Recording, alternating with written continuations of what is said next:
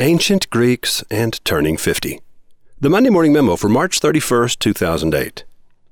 Socrates was right. The unexamined life is not worth living. Most of us have moments when we ask, am I happy? Is this what I want to do? Am I making a difference? Would I be missed if I were gone? Introspection is like medicine. It's beneficial in small doses, but an overdose will leave you self-absorbed and depressed. My policy is to write about you, not me. My goal is to give you interesting things to think about. My hope is that your life will be made better because of me. People who perceive these things through my writing assume I'm a sensitive person who will look deeply into your eyes and say profound things.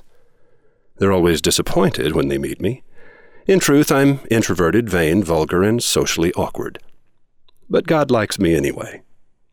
Strangely, I'm a powerful public speaker. This is due to what psychologists call my auxiliary personality, a hidden part of me that walks on stage when it's showtime. The bigger the crowd, the taller my auxiliary. The real me watches from off stage. Gosh, he seems to be doing pretty well. Let's hope he doesn't say something I'll regret.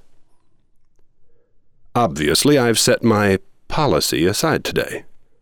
I risk not achieving my goal, but I haven't given up my hope. I want your life to be better. That's why I write books. That's why I founded a business school, Wizard Academy. That's why I'm teaching a free 2-day class for small business owners. If your dreams are bigger than you are, and you have the courage of a lion, the ferocity of a tiger, and the determination of a turtle, send an email to Tamara at WizardOfAds.com. Tell her your city, your business category, and your current annual sales volume. Tell her what you believe to be holding you back. We can seat no more than 99 business owners in Tuscan Hall, and I want to give these seats to the men and women I believe will benefit the most. If you dominate your business category and you're struggling to stay on top, my experience tells me you probably don't have the courage to make the necessary changes. So you could be wasting a plane ticket to Austin. But if you're currently doing less than 10% of the business in your product or service category, I have a long and happy track record of helping people just like you. I'm going to see 99 people enjoy blazing growth in this soggy, wet economy because I gave them 2 days of my life.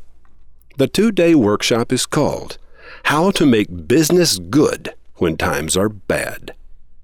I'm not charging for it. Lunch will be provided. You'll have to be in Austin, Texas, April 14th and 15th, and you'll have to be invited. Remember what Socrates said about the unexamined life? He could just as easily have said, the unexamined business isn't worth owning. Come to Austin and examine your business. Socrates also said, education is the kindling of a flame, not the filling of a vessel. I don't plan to fill your head in Austin. I plan to set you on fire.